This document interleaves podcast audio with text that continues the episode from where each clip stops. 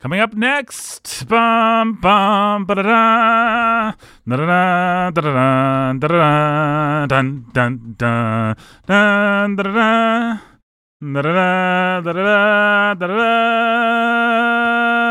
It's Lord of the Rings. The last march of the ends. last march of the ends.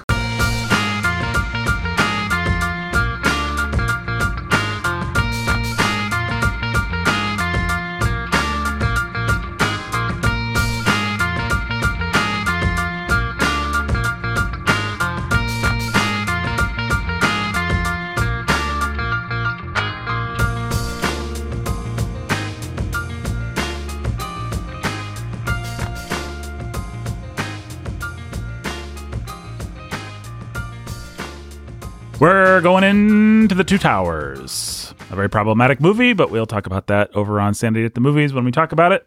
And I think by now you can hear our take on Fellowship of the Ring over on Sanity at the Movies and who should have walked in about halfway through that episode, but Brandon Chastain. Tom Bombadil. Tom Bombadil. Tom Bombadil himself, Brandon Chastain. That's and right. People don't realize that. I am actually Tom Bombadil. Yeah, your wife is a river spirit. Yep, I have. Yeah, she kind of is. You go into your house and it's kind of timeless. And Did you know, I did we mention this factoid that I read about Tom Bombadil that he was actually just like his son's stuffed animal or something like that that he wrote in? It's like Winnie the Pooh. yeah. Oh, Tolkien's son stuffed animal. Yeah. I was trying to make some kind of in-universe thing. I was- No. is, this- is he doing a mill on us here? It's just Frodo's stuffed animal. no, that's awesome though. If Tom Bombadil, I like a I only stuffed gnome recently- or something. yeah, stuffed milne. Stuffed gnome. gnome. No, I have no I have no idea. It does have a gnomish quality to him. he does have a, known, a gnomish quality. The more you know. I'm giving two thumbs up right now. That's folks. amazing, Yeah. Nathan. That was great. That was great. It was gold, berry great. This is pure Goldberry. Yeah, Yeah. it is in memory of his kid's doll. In memoriam. Yeah, it is. That's what it says. Wow. He just said that in a letter or something like that. That is a He- fun. Yeah, so no, he had they had this Dutch doll, and he wrote poems about it for his kids, Huh. and the doll's name was Tom Bombadil. And so, in a letter, he says he's not an important person to the narrative. He represents something I feel important, though not be prepared to analyze the feeling precisely. I wouldn't have left him in if he did not have some kind of function. He wanted there to be an adventure on the way, but yeah, it's basically so he includes him because he wants this adventure on the way, but also it's just sort of like It was it something seems cute. like an Easter egg for his kids. Yep. Yeah. that makes a lot of sense. That's really sweet. Makes me like the guy even more. Yep, and like the character even less. Yeah, the father That's not true, Christmas folks. letters that he would do for his kids. It's amazing. seemed like a great guy. Seemed like a great guy. Like to watch his wife dance. Oh yeah. Who doesn't? in the woods. um, You keep that in, Nathan. I'll cut out who doesn't. I Uh, wasn't saying we like to watch Tolkien's wife dance. yeah, no. I know Brandon loves to watch Tolkien's wife dance. He's there, Nathan. Now, here's my first question about Two Towers. Mhm. So let's just get into it, okay? It, would you guys say that this book represents a departure from Fellowship of the Ring? Does this book feel like its own thing? Tolkien famously wrote that Iron Thing as one big thing. So I guess the answer, if you know the history, is no. But does this book feel like it has its own voice or its own identity, or is it does it just feel like the next chapter after the chapter that came before? It definitely felt like it had its own flavor because you were in the fields of Rohan for most of the But first it, part de- of the book. it also definitely felt like it picked up right where the yeah. last book left so off. a little bit of both. Yeah. It's I con- mean, it does start to differentiate because as the fellowship divides, the stories diverge and the, the they do have their own feeling. It feels very Yeah. different to be with the remainder of the fellowship than it does to be with Sam and Frodo as they go towards Mordor, but it feels very of a piece to me. I've never quite been able to solve this problem in my own mind of uh, it feels like something changes to me and I don't know whether it's the voice especially by the time we get to Return of the King it feels very not archaic but just grand in a way that you wouldn't expect based on those first chapters in the Shire and I've never quite been able to decide whether that's just form following function. You know, like when we're talking about more grand stuff, so the style is going to be more elevated, or whether it feels like Tolkien's kind of actually changing his mind. The reason I even thought of about this is because you said the thing about Tom Bombadil, and it's like, okay, the first part of this book before they get to Council of Elrond, you could make a pretty good argument. It is him actually feeling some need to write a sequel to The Hobbit. They're having crazy little adventures and stuff like that. But it seems like by the end, There would be no place for Tom Bombadil. there'd be no t- place for Tom Bombadil. Like Even we're, in the we're telling the universe. the great myth, the great legend of the ring, and that's what it's all about. And we're willing to even bore you. Like if if there's pageantry that needs to happen with Aragorn's coronation and all that kind of stuff, is going to happen because that's what it's all about. And you know, the white lady standing upon the tower and da da da da. da. I don't mind it. I'm not trying to make fun of it, although maybe it sounds like I am. But these books get progressively more kingly or Serious? something more serious. Yeah, just more serious. I guess that's But then it takes a wild right a left turn at the end when you go back to the Shire. Yeah, I would say so I'm I just finished book 5 with my kids and it was almost incongruous so you ca- you have after the battle you have him trying to bring back some of this uh yes. humor, like this Pippin and Mary humor that just doesn't really feel like it belong- has any place in the book anymore. Everything's so bleak at that We've point. suddenly gone into Beowulf or something. Like we're suddenly in the middle of an epic, and everybody's kind of elevated and and then- a little Yeah. bit. Yeah, and then we're in the houses of healing, and Aragorn and Pippin are gonna like be making light of all of a bunch of stuff. Yeah. This, Yeah. this feels weird. Like I didn't. I had trouble. I've I've not had trouble being in character and reading at all throughout any of this book. So Until then. much uh, uh, uh, until I got to this weird tonal Yeah. hmm thing that just felt out of place in the houses of healing where it was like these are still the same delightful funny ho- hobbits that and it is funny you know mary wakes up after aragorn heals him or whatever Mhm. and is like hi what time is it let's have some food you know Which is like something that Bilbo would say in The Hobbit. yeah, and it is funny and the kids get a laugh out of that but then it tries to take that tone and live there for just a minute and aragorn adopts it and starts teasing and then aragorn gives some commentary like what happens isn't like Mary or Pippin's like, I'm sorry, it's just the way of hobbits. We are shallow people and make jokes about hmm things and have a hard time talking about serious things. And Aragorn's like, I know, that's why I adopted your jovial tone. it's like, it was just weird. Yeah. I mean, I guess he mostly pulls it off because, you know, most, Oh, yeah. it's not like anybody reads this book and is like, I can't believe the language is suddenly real elevated here. That's not what I thought. Maybe somebody does. I guess the first time I read it as a kid, I did actually kind of stumble over some of that. Like when we meet Aowen later, well, in this, in the book we're talking about today, and it's like, Yeah. she was as pale as the fragrant flower upon the dewdrop of the dawn or something.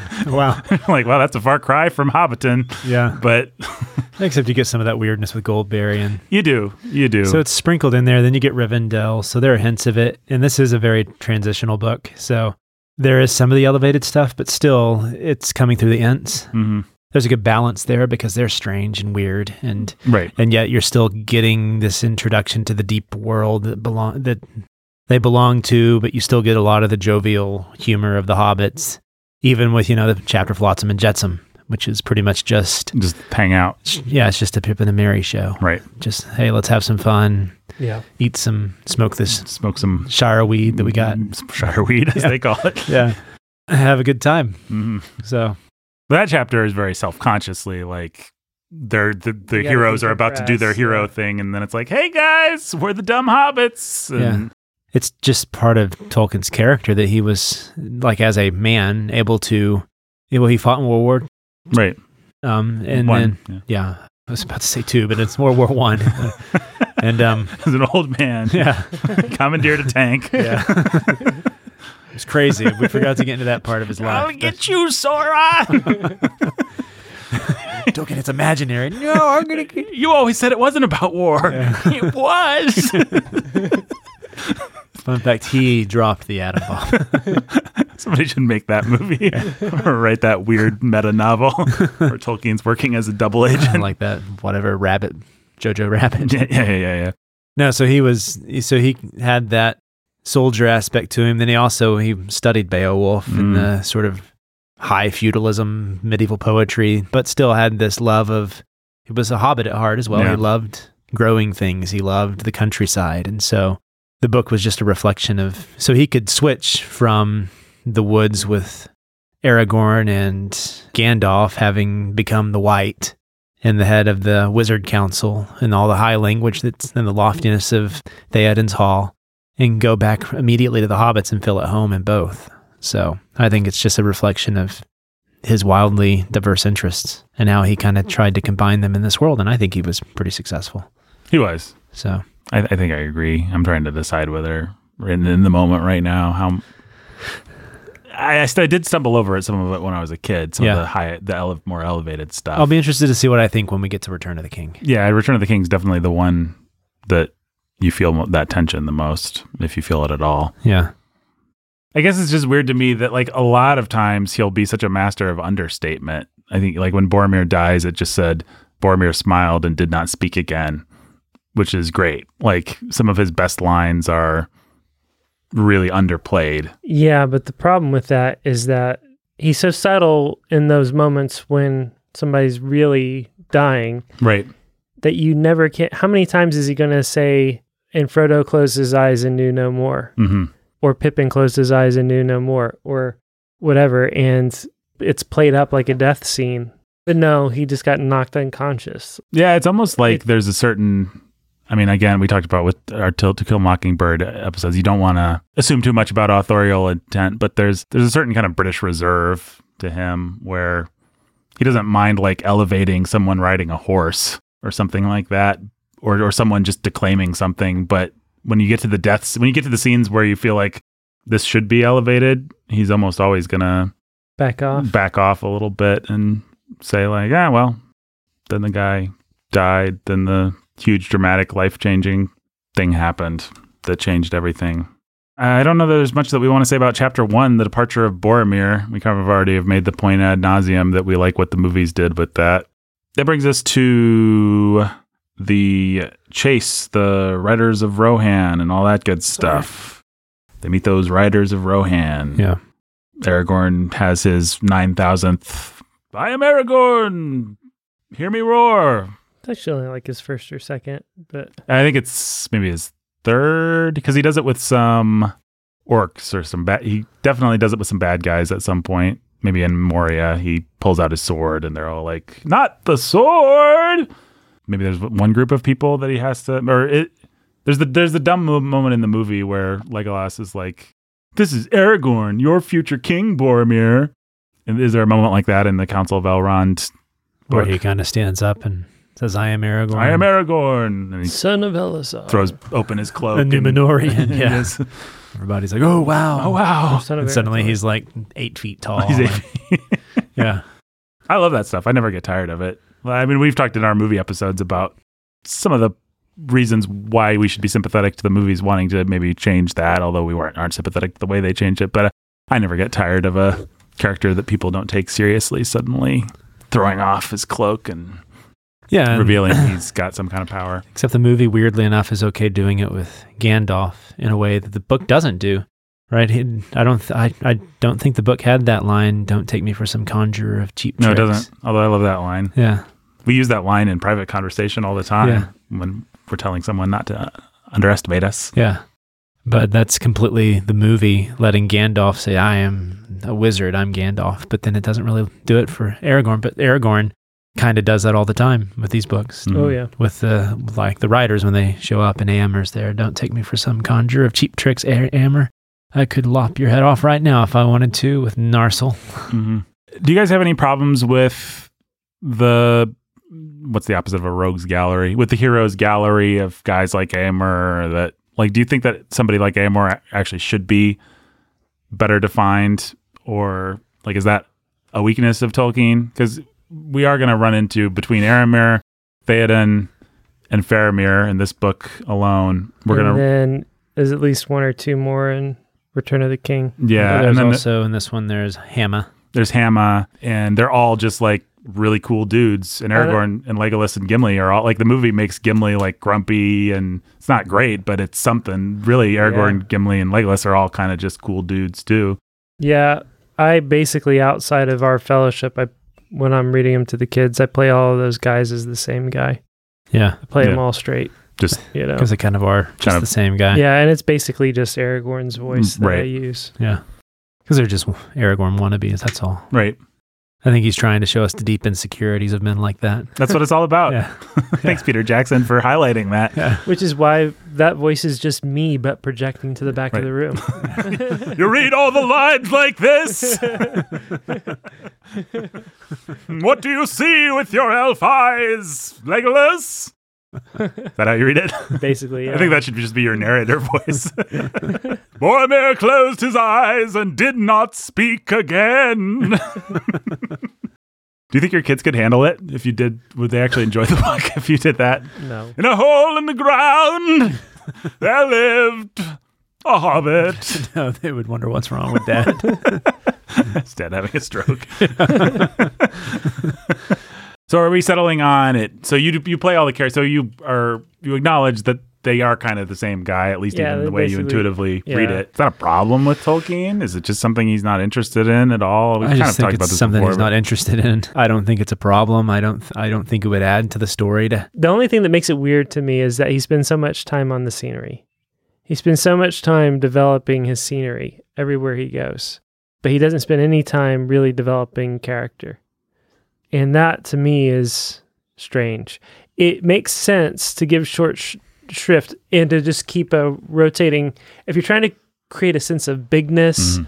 right? The the largeness of this army and the goodness of, you know, these fighting men of all these places and you want more people that you can have die later and have it mean a little bit of something if not so much to you but to the characters that you actually do care about that that makes a lot of sense and you can keep driving the plot forward because you're using them to ornamentation on the plot Mhm.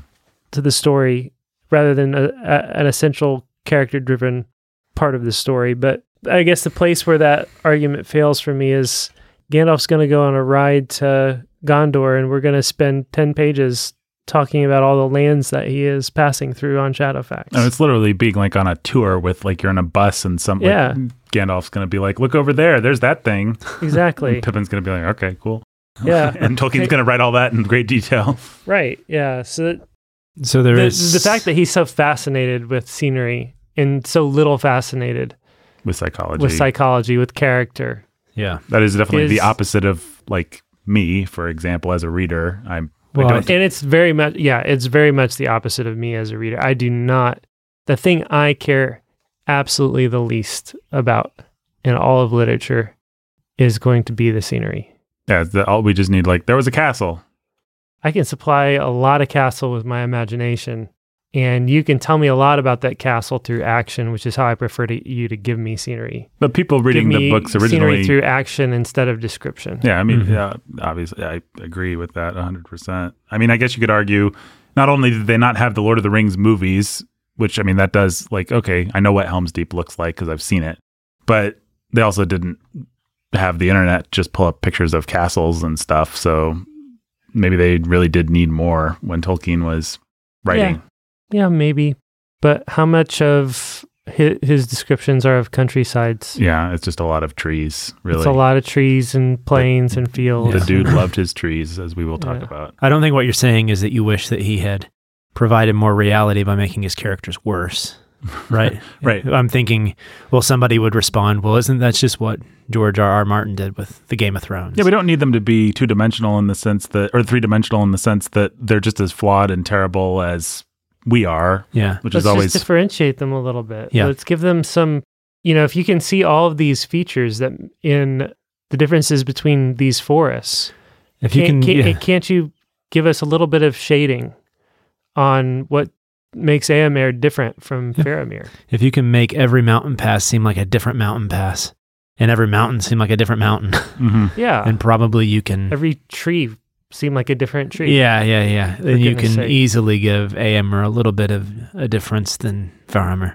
there are places where he does a whole lot of awesome work and scene setting to me, it's always the places where I appreciate that most are always going to be when we s- start to transition into well, e, either we're going to go down into the mines of Moria or we're going to go out into the dead wastes of Mhm. Mor- of Mordor or someplace like that where it's it's a contrast to what we know and what we already know from our right. experience and it's alien and it's foreign and it's saying something it's evil or different or dark or w- when you get into uh, Lothlorien that's fine Yeah.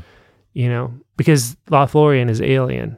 But so much time is spent on things that are so familiar to all of us. Well, one of the best pieces of writing advice I've ever read, I think it's in On Writing by Zinzer, William Zinzer, which is a wonderful book that I recommend to our listeners. If you want to learn how to write, it's the sec- it's second only to Strunk and White. Uh, he says somewhere, or maybe Strunk and White say this, but I think it's Zinzer. He said, and I'm sure other people have said it too. It's an obvious piece of advice, but uh, the the way that he put it is always stuck with me, which is never tell people that the grass was green. You can tell them that the grass was blue, or that it was red or that it was yellow. Mm-hmm. But if it's something that we already know, then don't tell us. And that's just like, that's the problem with every high school descriptive essay. It's going to Yeah. be like, the great t- brown trees rose into the sky. It's like, into the crystal clear Into blue blue- sky, it's like, we know that the tree is brown. You don't have to supply that. Supply anything else, dotted with clouds of white. you know. Whoa, Oh, clouds are white. Whoa! what? Wow, you've blown my mind here, man.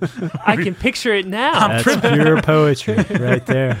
Uh, Tolkien's not as bad as all that. I- No, no, no. Uh, And not trying to equate him with his. And he He's is- a he's a good describer. Yeah, and if you like to live in that, he's really great at it and vivid, and he is trying to do work with it. I just it's just work I don't particularly tend to appreciate.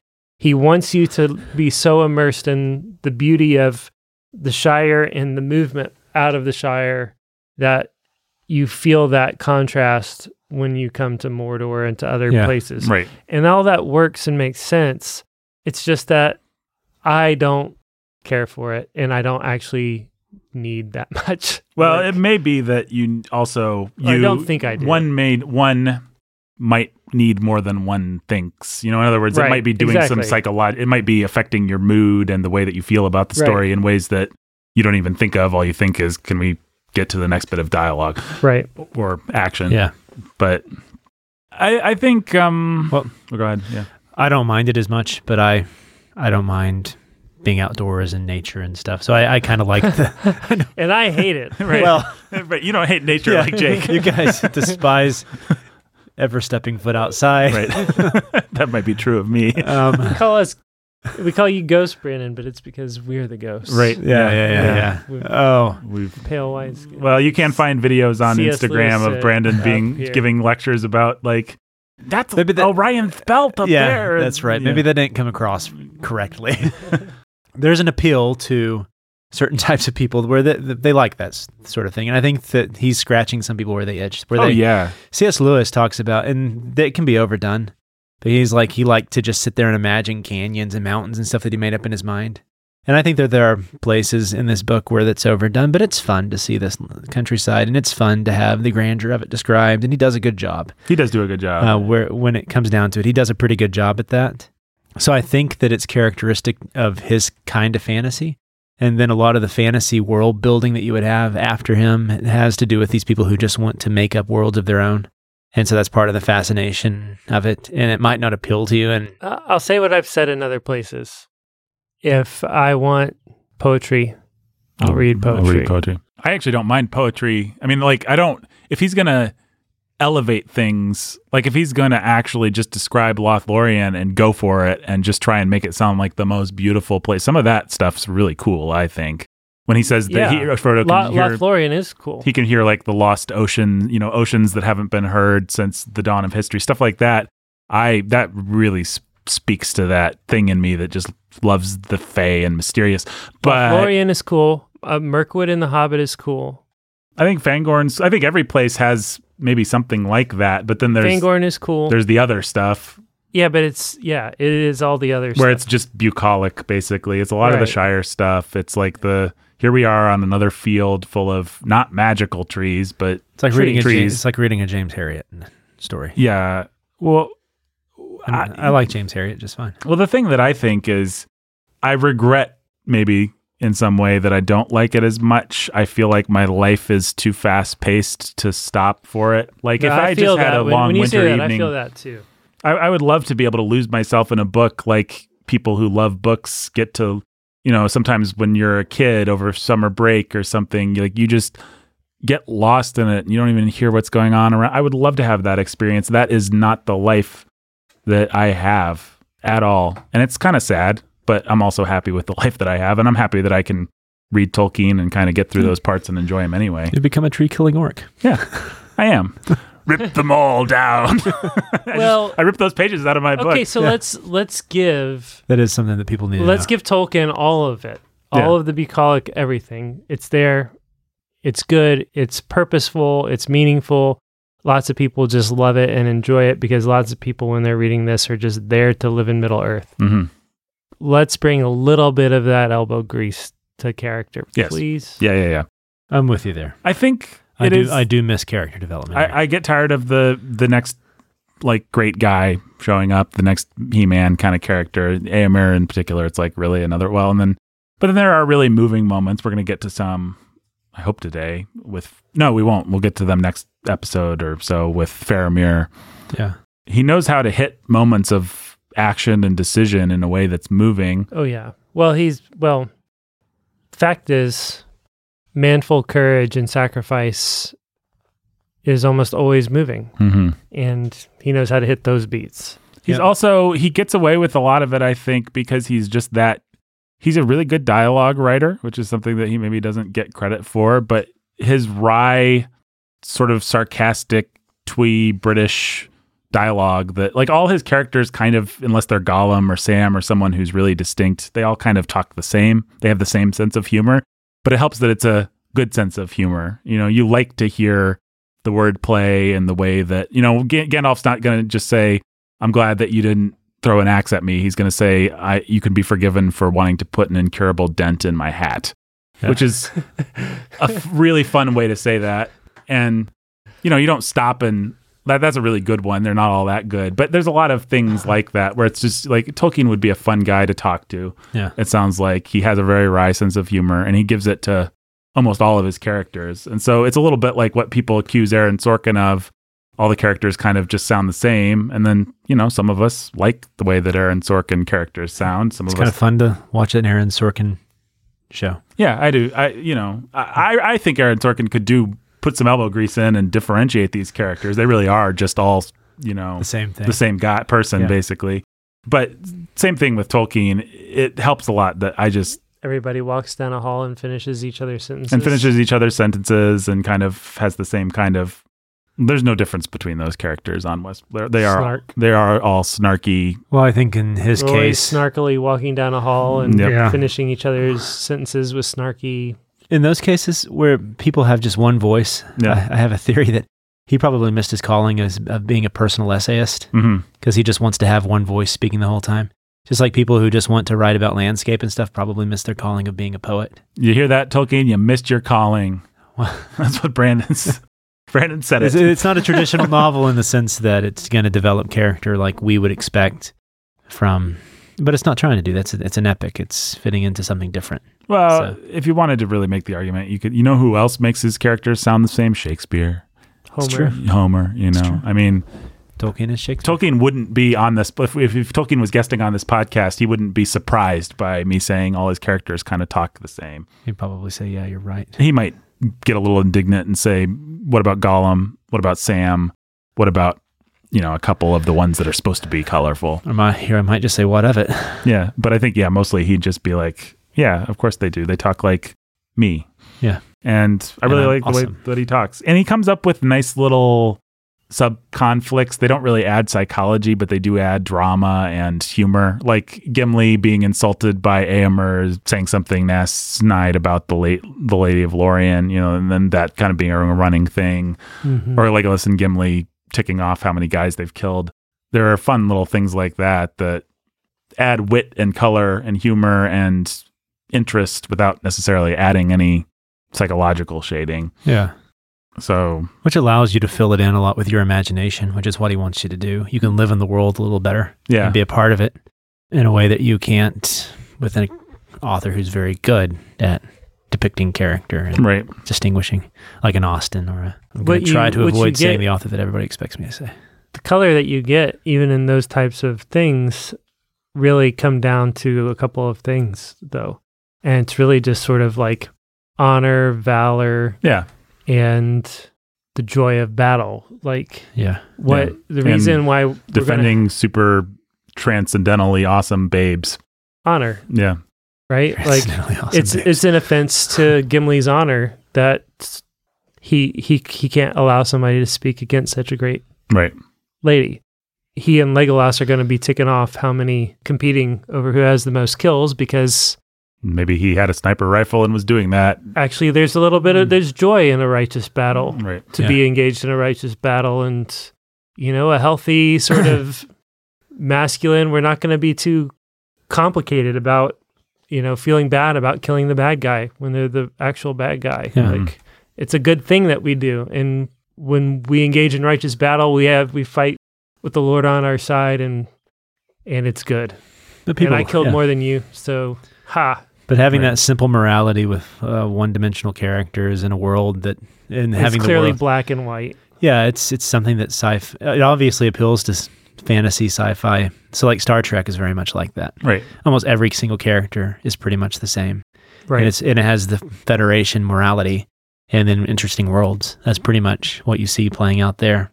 Well, I think it's fair to say I've read a lot more genre fiction than you Either guys. of us. Oh, rub And- it in, Mister. Well, I'm, yeah, because I'm a dork. I mean, you you rub it in. You can rub it in if you want to. Yeah, you but dork.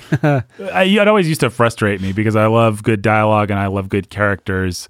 And I just remember at a certain point realizing, you know what? In so many of these things, good dialogue and good characters would get in the way. Like we're trying to evoke a world here. If it's sci-fi, like Star Trek, we're trying to evoke a moral conundrum. You know, are we going to violate the prime Yep. directive to help these people, but also screw up the timeline? You know, it's like you have complicated, interesting characters that are behaving with the depth of a Tolstoy novel or something, they are going to 100% get in the way of these simple, intriguing situations that genre fiction of any type, whether it's romance novels or horror Well- novels, well, tends to thrive those on. types of genre fiction they function so much more like fairy tales or parables Right. right and no any parable that introduces complexity or moral complexity is going to be an ineffective parable Right. the whole point of the parable is to have contrast what if, and, and it- so that you can draw a clear conclusion and then apply it to your own right. morally ambiguous gray situation Another way of saying it is so many of those, those stories exist to ask, what if? And if, you know, like, what if we went to a planet where people could switch genders? What if this? What if that? And if it's like, what if, and then we throw a Dostoevsky character in there and he's going to violate the what if by doing a bunch of random stuff that a real person that a might real do. person might do, it's like, that's not why I read this. I read this to be intrigued by question the what if and to answer it usually in a moral way i mean usually whether it's really horror romance anything these these things exist to prop up our notions and to help our notion form our notions of what is right and wrong a romance novel is about who should belong with who a horror novel is about what is scary and those what ifs exist to do that and you put any kind of psychological depth in there it can really upset the balance. I love it when somebody can do it. Those are those tend to be my favorite things when Mhm. somebody can give us the complete package. You might f- say you find it delicious. I might even say I, I find well a good example of this actually is you can go to patreon.com forward slash Saturday at the movies to listen to me and Jake talk ad nauseum every week about Clone Wars and Clone Wars is some of our favorite Star Wars precisely because it's asking a lot of interesting questions of these genre Very characters. It's Simple also still characters, yeah. pretty simple and pretty genre y, but we actually like it the best because it is a little bit more complicated and more Yeah. shades of gray. But you wouldn't have Clone Wars if you didn't start with New Hope and a farm boy that wants to have an adventure. You know, you gotta, with these kinds of things, start simple. Mhm. And then get grand. Well, and it's not like Tolkien can't do a character with shades of gray. He just he saves it for where it's effective and where it's useful for his big w- grand what ifs. So it's Gollum. I mean, it's basically Gollum. Gollum is the shades of gray guy. Shal- Yeah. Shal- Gollum is relatively complex compared to he's, he's still really there's just two Gollums. I I don't I don't think that Peter Jackson actually messed that up. That might be a controversial take. I suppose we'll get that get there soon enough. But well, let's see. Huh. I guess we have successfully talked through chapter two, Sweet. the riders of Rohan. So that brings us to chapter three, the Urukai. Uh, we're gonna get the Urukai, and then we're gonna get Tree Beard- Beard. Maybe my question should be: Was Tolkien an environmentalist? Kind of. yeah, I mean, kind of. I don't know that environmentalist is the right word. Maybe anti-industrialist. He was Or definitely maybe- in. Yeah. yeah. I don't think it really is a question as to whether or not he was anti industrial. I mean, he wasn't, what's that guy that everybody loves nowadays? Michael Moore. No, that poet everybody worships. Windleberry. Windleberry. Yeah. Yeah. He wasn't a Windleberry for sure, but he definitely loved trees and he loved nature and he hated. He hates factories and machinery, and Yeah. I mean, he sees them as gross and um, Dehumanizing. dehumanizing, which, I mean, There's reality to that. there Hmm. is reality to it. We already touched on how complicated these sorts of issues are in our, our I brought it up with the To Kill a Mockingbird episodes. Like it or not, factories and farm uh, meat farms and you know things like this can be very troubling. Mhm. You know the way that we do. You know, I I work in oil and gas. I've seen the way they put in wells, and you realize, yeah, they do have to tear, tear things down when you do strip mining. They are tearing down mountains, and there is it's there's a cost to that. and it's there is a real. cost to it and it's a gray area where you have to think through the complexities of having been given creation both to use and to also Care for and care steward. for and steward yeah and that's the difficulty of being a steward is knowing where that line is so you can't and i think that's what he sees is he's is what he hates about saruman is he hates the so they it's not like they never start fires right? and that every tree They You know what I definitely mean? eat meat. I mean, they eat meat. It's not so he's not an environmentalist in the sense that you should never touch a tree to, to but it's the wastefulness of it. there's a hierarchy that Tolkien accepts that uh, I think a real kind of Earth Gaia mother environmentalist of today wouldn't, which is, Yeah. I mean, even the trees need shepherd. Like the trees need to be told no. Actually, Yeah. weirdly enough, in these stories, like the trees can't just be allowed to do whatever they want, Yeah. Mhm. and they go bad if they're untended.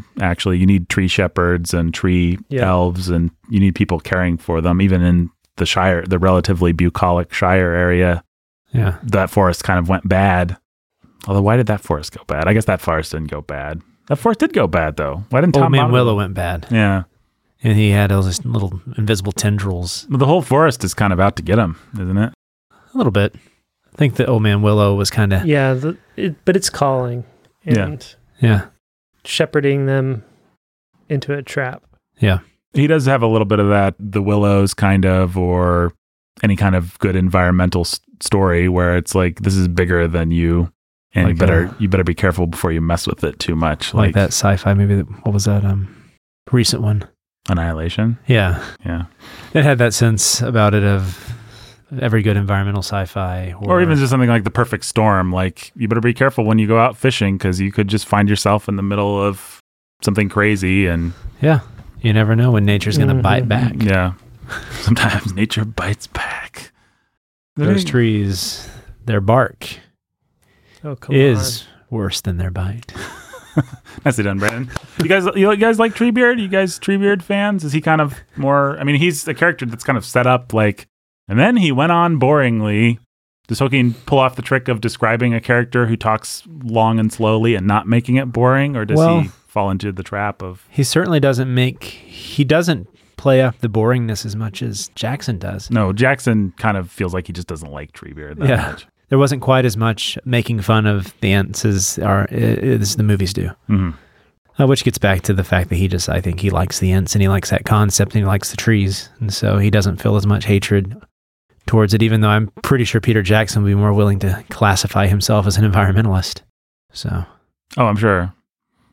Well, I think I've said this before, but it does fascinate me that this book, maybe more than any other book you can name, tends to unite people at the broadest ends of the liberal or conservative spectrum, like your your most hippie, dippy Yeah, this was people- a flower child book. For yeah, a this long time. this was a big deal in the '60s, and Yeah. then it's also like conservative, crusty Christians love it too. yeah. Good job, Tolkien.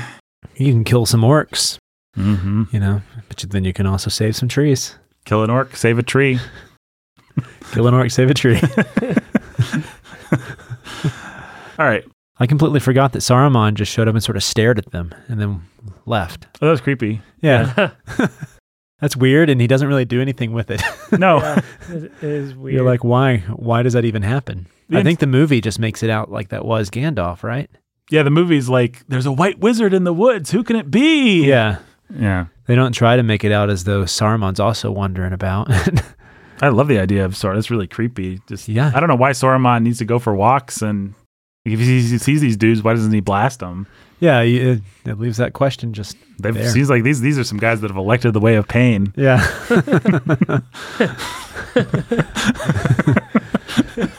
I need to have Saruman in like a wrestler's outfit. You have elected the, way, of pain. I gave you the chance of hating me willingly. That brings up another question because what you made me think is the way that the whole way that Saruman is structured, where you never meet him until you do, is really weird. And also, just the way the, this book is structured is not what I would intuit. And what do you guys think about Tolkien's decisions to spend so much time with one block of people to devote an entire book and leave you hanging? and just the way that he structures this book like if, if you're reading it for the first time whether you've seen the movies or not i think you don't expect it to like i can't think of Divide another up book that that way. it really does this exactly When I I mean, first it read almost it, feel sorry, go ahead. I was, I was just gonna say, when I first read it, I was disappointed. I wanted to have bits of each, Mhm. Yeah. and I wanted to especially get back with Frodo and Sam. It- yeah like you it- spend a long time away from those guys Yeah, it feels It feels tangential. It feels like this is not the important stuff. You want to be with Frodo and Sam. here's what I want to say, and this is gonna be taken as blasphemy, and I can't really justify it. It Uh-oh. feels lazy, you're saying it feels like lazy writing. Like this was the easy way out. Yeah, instead of trying to find a way. he didn't want to get out his flow chart and figure out like this was happening during this and Well, I don't think he would have minded getting his flowchart out, but I think doing the work of figuring out how to interweave Mhm. two two different stories Yeah. as they diverge. Yeah, that's. I think that's the laziness because he still. I mean, even in the Frodo Sam period sections, he still has the hints at like, oh, there go the Nazgul. They must be headed towards Right. the tower, stuff like that. So he knows the timeline. Yeah, Right. he, he knows, and he's going to drop him. He's going to drop in like a thing happens over here that we're going to see happen, Mhm. you know, or feel the effects of at the right time. Yeah. but it's He didn't want to do the work that.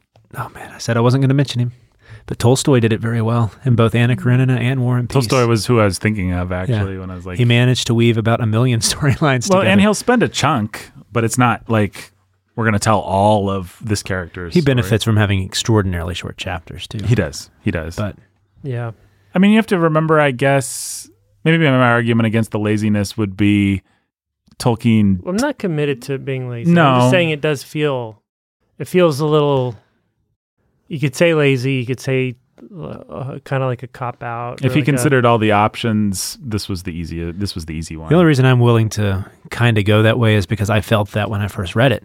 Mhm. I felt like, well, this is just non traditional. This isn't the way that most people would handle it. And I felt kind of frustrated by it. I'm like, I want, I don't want just a whole dose of these guys. Mhm. By the time I get to Frodo and Sam, I'm burnt out. I, you know, I don't want to be with Aragorn and Legolas and Gimli this long. Well, and he actually does swap to the hop. Like he's not incapable of having interweaving stories because in this book, it's the Hobbit story for a little bit, and then, although even there, he often prefers to have some characters meet up and then some characters tell those characters what happened yes, very much. as opposed to us actually getting to see the Entwash and all that stuff. Well, yeah, it, I think book is, I guess it's book three is proof that he could have done it Mm-hmm. because you have Aragorn and Gimli on the hunt, and then you have the Uruk Hai chapters, and then you have them going to Rohan, and then Gandalf's there, and that's kind of where all the stories cross paths. But what we're really going to do is shuffle the hobbits off as quickly as possible and then just hang with Aragorn until Aragorn meets back up with the hobbits, and then the hobbits will be like, a bunch of cool stuff happened. This is what it was like. This is what Yeah. it was like. Wish you could have seen I wish you it. could have been there. he, he he does that uh, over and over again. Yeah. We don't get to see what happens when when Aragorn and Gandalf and the Riders of Rohan split up in Ret- uh, Return of the King. We get to see the beginning of Pippin's journey and spend a little time there.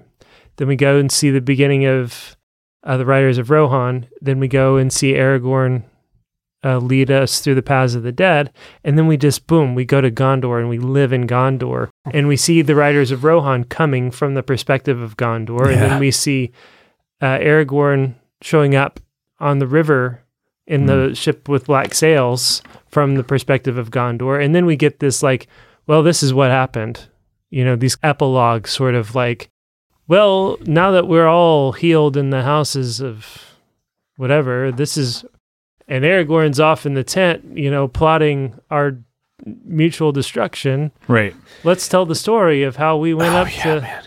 We're, we're not there yet, but that house is a healing chapter. Oh, If I had a chapter that's my least favorite chapter, that's got to be a candidate. you I know, keep bringing it up because it's it's, it's one, bad. everything that's in there I like, but man, the placement structurally is so lame. Well, it's it's I think is what Jake's saying is that he Throw it in the appendix, dude. he can Yeah. kind of be tune, uh, tone deaf, tone deaf. Too he can kind of be tone deaf sometimes as to what he shows us in a story, right. and Right. the per- and his perspective can off, be off sometimes. I Like, find that okay. This is going to sound super con- condescending, but I si- find it kind of adorable though that he's just so happy with boring stuff. yeah, like you guys are gonna love this. Wait till you get a load of the houses of healing. You wondered out? Have you ever wondered how long it takes to uh, heal from a wraith blade?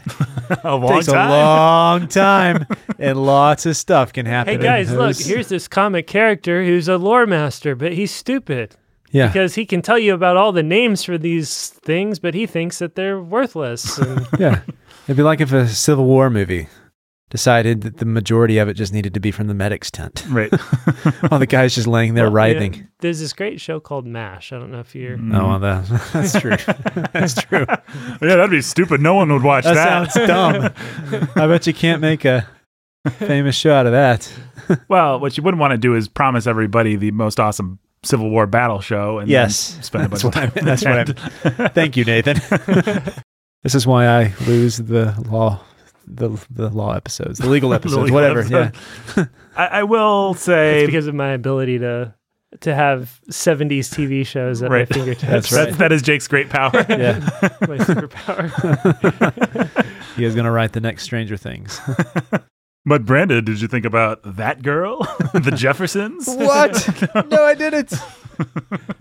All in the family, much. Yeah, Um, I will say, we are so attuned and sophisticated in the way we understand cross cutting because we understand cinema because of George Lucas and because of uh, D.W. Griffith with Birth of a Nation. Like Hollywood has perfected the art of creating suspense through cutting between different storylines and we're so used to it and suspense writers you know your michael crichtons your what's the guy that wrote the da vinci code your dan browns people like that they have perfected the art of i mean these guys spend months outlining their books you know like a, a tom clancy or something he's dead now but somebody like that spends a lot of time thinking about how can i bring this chapter to a fever pitch and then stop and go somewhere else for a chapter and, and how can i juggle all that for maximum suspense because that's what you're reading my book for and that's what you're paying for in your grocery.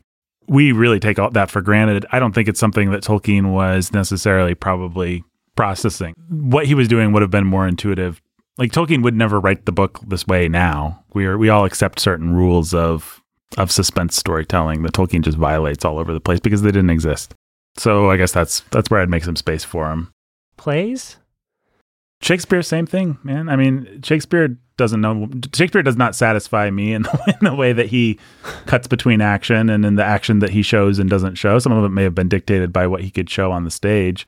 But I mean, Yeah. how often in Shakespeare play will some good doofus come on and tell you that the most exciting stuff thing happened off just, screen. just happened? It's like all the time. I think part of that, if you're thinking of the history plays, that is because it had to be dic- for trade-offs. Right, I understand that, Stage. and I'm not. But I, I do want to make some if space. Shakespeare could have given you a bloody battle on stage. Oh, he he would have. Yep, he would have done that. I don't know that he would have. I mean, I, yes. On the one hand, yes, I agree with you 100%. It on the gives you other hand, Julius Caesar getting stabbed to death. Yeah, I know. I mean, I'm not I'm not arguing with that, but I do want to make some space for the fact that I, I really do believe 100% what I said. We are living in the 21st century with 100 years of cinema behind us are so much more sophisticated in what we expect and what we know about how these things work Yeah. than these I guys guess would have been. Romeo and Juliet's a good counter to that because that does have all these. There's like three storylines at the end that are all Right. converging on that cemetery right at the end. You have Romeo's, and then you have Juliet's, and then you also have the friar trying to get to them on time. And you have these three narratives all coming to this climactic point. Right. I mean, I mean, so you see some of it. Yeah, it's great. I mean, I'm not going to say that you you're, you're going to be able to think of a million example counter examples to what I'm saying. But yeah, the general point I think is fair and still stands. Yeah. Okay, We, we fine. we just think we just think cinematically these days. You're right. And you uh, that's another argument you could make Place about all the where- descriptions. Like we're we're just like action. Come on, dude. the place where it does th- this strategy does work the best and i'm sorry to keep jumping ahead to return of the king is we have no idea what's happened to sam and frodo and we've gotten all the way through the battle of gondor and now gandalf's like well we can't beat mordor in battle any way you cut it we have one hope and that's that somehow frodo gets the ring into mount doom and so what we should do is since our lives are basically forfeit no matter what unless that happens is we should march up to the gates of mordor and throw our lives away as distractions Right. Mhm. so that even if we die we have done everything in our power to increase the possibility that there will be a new age after all of this Right. and they go up to them they go up and the mouth of sauron comes out and he's got frodo and sam's things and Yes. everybody has the despair and nobody knows what to do and it feels like gandalf might just concede and then gandalf straightens up and says screw it let's all fight and die that all converges on them and we switch to pippin's perspective and we see the guardsman from gondor I forget his name off the top of my head because he's another one of those Just a good guy. Goody Bor- two-shoes. Bor- Boromond or Bor- Boragond or Baragond or something like that. Right. Baragond, I think it is. We see him die, and then Pippin gets crushed, and he has this sort of like death scene, and it's the end. You knew no more. He, and he knew no more. And now it's what happened, how did things stand, and now we're gonna go all the way back to where we left Frodo and Sam. Yeah. I mean, Tolkien And actually that, that really, that's cool. that works. I mean, he does actually use those tricks of us love like a Dan Brown, like I'm gonna plant a question in your mind and then I'm gonna refuse to answer it as long as possible. He just stretches it out longer than where he The used Two to. Towers ends that way. Yeah, with Two the Towers. That was the other one I was thinking. Bang, of. clang. That's a, the that- doors, and Frodo was captured alive. yeah, and Sam's like, no, and Yeah. that's a wonderful cliffhanger. And then you got to wait forever Yep. to find out. Talk about a great chapter name, The Choices of Master Sam Which Wise. is- that is Tolkien's a really good at chapter names. Yeah. if we haven't said that already, I'm sure no one wants to argue that point. But Flotsam and Jetsam. Yeah. Is it the many choices of Master Sam was or just the choices? I think the choices, but it could be the many choices. I probably have it right here. Mm-hmm, The choices of Master Samrise. Yeah. Comes right after Shelob's Lair, one of the coolest chapters in Oh, yeah. All it's of going to be a Africa. fun one Oh, to talk man. about. Yep. But in order to talk about that, we've got to talk about a lot of other stuff that we haven't even brought Gandalf back to life. Oh, I think no. we're gonna have to save that for next time Res- we resuscitating. come back to Lord of the Rings because I do want to talk about that. But right now, the thing that I really want to do is shout out our patrons. Shout out to them patrons. I can't imagine we won't be able to finish this book off next time because there's not that much more to talk about. I mean, I, I know you guys want to go over the oh, there is Gollum. no, the, the- I mean this this book, book book three. Oh, Yeah. yeah. oh, wow. the voice of Saruman. we got to talk about Gandalf. So next time, folks, we're going to talk about Gandalf. We're going to talk about the voice of Saruman. We're going to talk about The Palantir. yeah, we're going to talk about Helm's Deep. I don't know what we're going to say besides it was cool, but It was deep. yep, it was deep, man. It's Helm's Deep. Some orcs got their heads cut off. Elves did not show up. Elves did not show up, but then elves were Those never on the jerks. outs with men, so it Yeah. didn't hurt that much that they didn't. Yeah, that's true. All right, but let's let's shout out some patrons, guys. Let's do it. Shout out some patrons. Jake, why don't you compare each one of these patrons to something from summer, the month of summer? And, and, and Brandon, you shout them out. All right. Oh, like I have the easy job. That's good. I'll give I'll I'll, swi- I'll switch it up next time. I'll give I'll give Jake the easy job. no, don't don't worry about it. I I think I can survive. I know you want more action. You're, Oh yeah, you're like an honorable man, Yeah. like Aragond or Boragorn. thanks. I like all the subtle insults you're giving to me here, Nathan. Me too. All right, Robert. And... Excuse me, folks. Robert and Rhonda the Lovebirds. Robert and Rhonda the Lovebirds. Sand. Notice how neither Jake or Brandon said "bless you." By the way, Uh, Um, Yeah. I assumed you would cut it out, so I didn't need to pretend to have any sympathy? any sympathy or propriety. Gesundheit, Nathan. the Artful Anthony Dodger, The Artful Anthony Dodger. Ice cream sandwiches. Little Anthony Cigar Store, Little Anthony Cigar Store. Uh, pools. cool. The Immortal Chelsea E. Mortal Chelsea. I don't know why that was cool. it's a cool thing from summer. Come on, awesome. Radical. Popsicles. Tubular, man. tubular is the phrase that I always use. Uh, Jimmy Beam and Little Annie Oakley. But the, yeah. Bicycles. Brandon, you had one job. Lily of the Valley. Lily of the Valley. Basketball with friends. Andrew and Esther, not anymore. Post COVID 19. Oh, yeah. Andrew and Esther, the Lovebirds. Andrew Nest of the Lovebirds. Hot dogs. The Keith Master. The Keith Master. Baseball. The David's Mighty Men Trucking. David's Mighty Men Trucking. Peanuts and Cracker Jacks. Hmm. John and Jill and Little Baby Max. Kind of cheating. John and Jill and Little Baby Max. Berry picking. Uh, Ah, Okay. It's not summer if I haven't gone berry picking.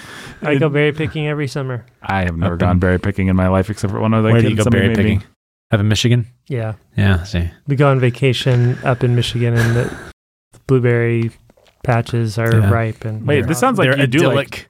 Sounds like Jake Summer does like vacation. n- nature. Yeah, it sounds like Brandon? it does.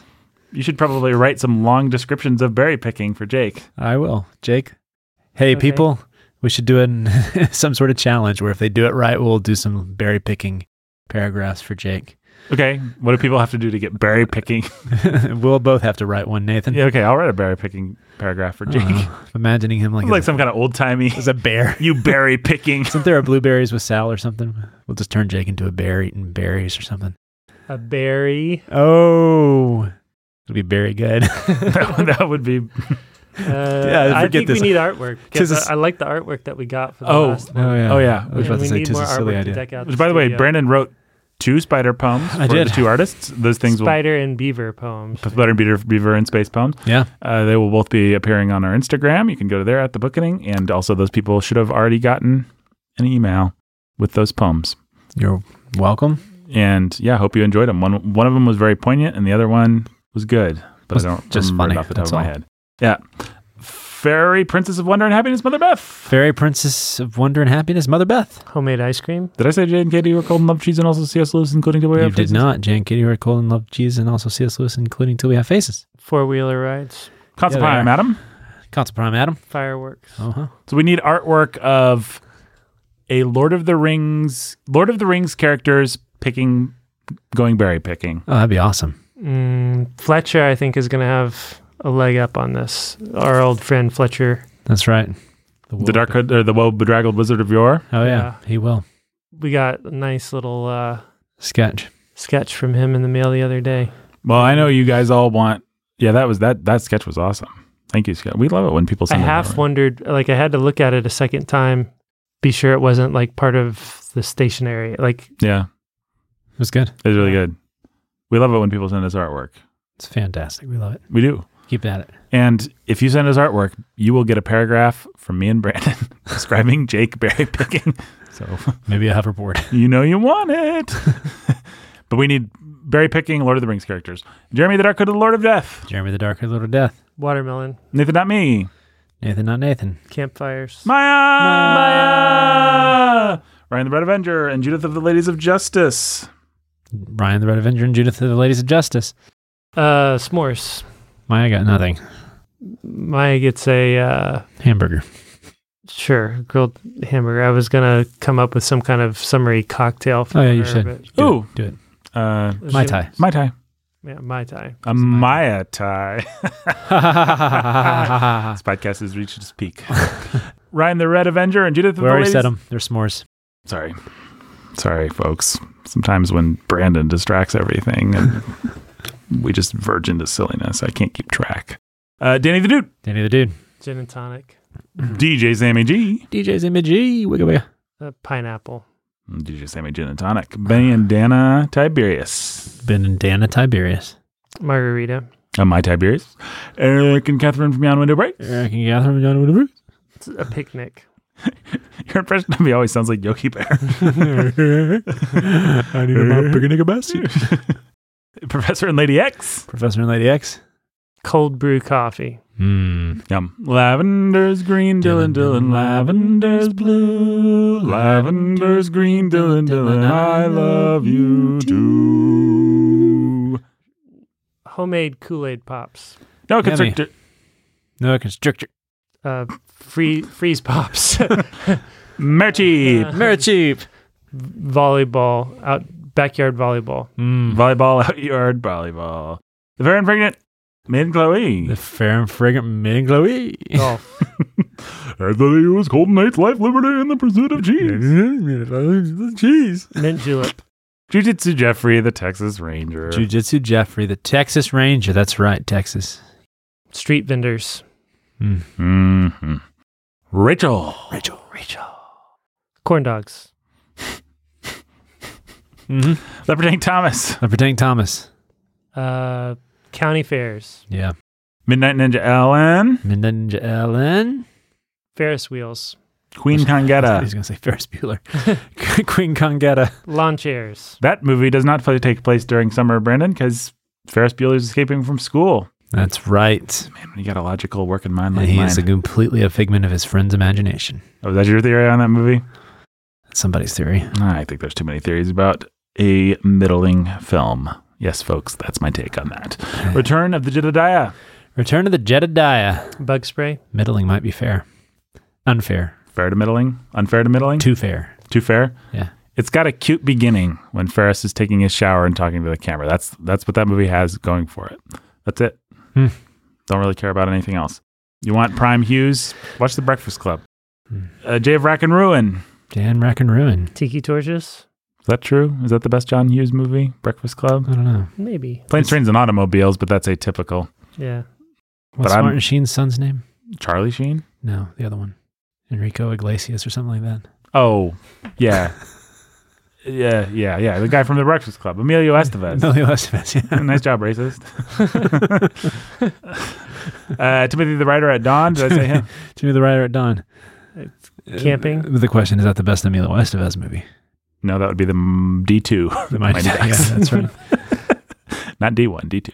Uh, Eric and Catherine. Uh, D- yeah, I said them. Maddie, Maddie, Maddie, Maddie, Maddie, Maddie, Maddie, Maddie, Matt Man. Uh, hammocks. Yeah, yeah. But wasn't he in also a, um, like a Wyatt Earp movie or something? Young Guns? Yeah, Young Guns. Oh, brother. Sweet Jamie Sunshine. Sweet Jamie Sunshine. Barbecue festivals. You're welcome, folks, for Brandon reminding you that Young Guns was a thing. You ever seen Tombstone? Yeah, Tombstone's great. Fantastic. Young Guns, not so much. Yeah. Tyler, the Keeper of Eternal Darkness, and Laura, the Keeper of Eternal Tyler, Light. Keeple of Eternal Darkness, and some um, Kyla, Twyla, Laura, Laura, the Keeper of Light, Eternal Light. Eternal Light. Stargazing. Stargate. Oh yeah, that's a fun one. Watch Cool. those Pleiades, Watch those Pleiades. those those um shooting stars. They're great. Cold Steel Cody. Perseids. They're the ones that are in the summer. Cold Steel Cody. The Perseids are not in the summer, right? Fishing. Are they December? I don't know. You're the star, One of those right? are in the summer. I'm sorry. I might be getting this wrong. Sorry, Fishing? Mm-hmm. people. Fishing. Yeah. Host said bad star fact, one star. Jacqueline the Librarian, I Barbarian. Jacqueline, the librarian barbarian. Water slides. What's the best movie about stars? Is it Apollo 13? This movie about stars? What? Did I say John Bombadilla, Bomb Diggity, and Captain John Janelle's Mate? Bombadilla, Bomb Diggity, and Captain Tennille, his mate. Slip and slides. I got Uh, all of a slip and slide. Yeah. Brandon slips. He doesn't really slide though. Yeah. I just like a. What's that old comedy where you just slip on banana pills? Slapstick. I'm slapstick comedy every time I try to step on one. So I, I don't know that I've ever actually been on a slipping slide. Honestly, I got stung by a honeybee on a slipping slide once when I was little. there you go. Yeah. And we both just called it a slipping slide, which you just followed me into the darkness there. Uh, Jake, I hope you got another one loaded because we got another I, person. I've had so many loaded, and then you guys like We're having this conversation are outside. having of- this other conversation that is driving them out of my mind. Uh, okay, well- it's so hard to keep things in my head. you can do it. I, I have faith. No, I'm done. Saxophone. over. No, you got to give one for saxophone Alex. Outdoor concerts. Outdoor concerts. Saxophone Alex. Uh, book Eating today, written, produced. Fireflies. What are we uh, recording next week, guys? Uh, I don't know. Let me look it up. Because Beach balls. yeah, Mhm. Jake just Jake just keep Sandcastles. keep saying that. Go on, Jake. You got him. I, I believe in you. Boating. Boating. Sail boating. Yeah. Sailing. Yachting. Yeah. Oh. uh, Canoeing. yachting. Kayaking. Yeah. Speed boating. All the jet skiing. Yeah. Water tubing. Water skiing. Ooh, dangerous laughter. Ha ha ha. Steven Ah. ha. Millhauser. Agatha Christie books for the bookending. That was one I had loaded up that I lost. Not this year, though. Not this year, but this year's the first year in a couple years. Is Death on the Nile coming out this year? Nah, I think it's next year. Okay. And Uh, pl- Plus, everything's on hold right now anyway. But we'll do Death on the Nile when it comes. Or we're all about the Christie. She's a Chris Christie, that is. Yeah, Chris Christie. uh, I probably gave that more than it deserved, but I, I liked it. You're welcome, Nathan. Thank you, Brandon. All right, folks. Uh, we'll be back next time. Go to patreon.com forward slash the bookening to support this show. Thanks and goodbye.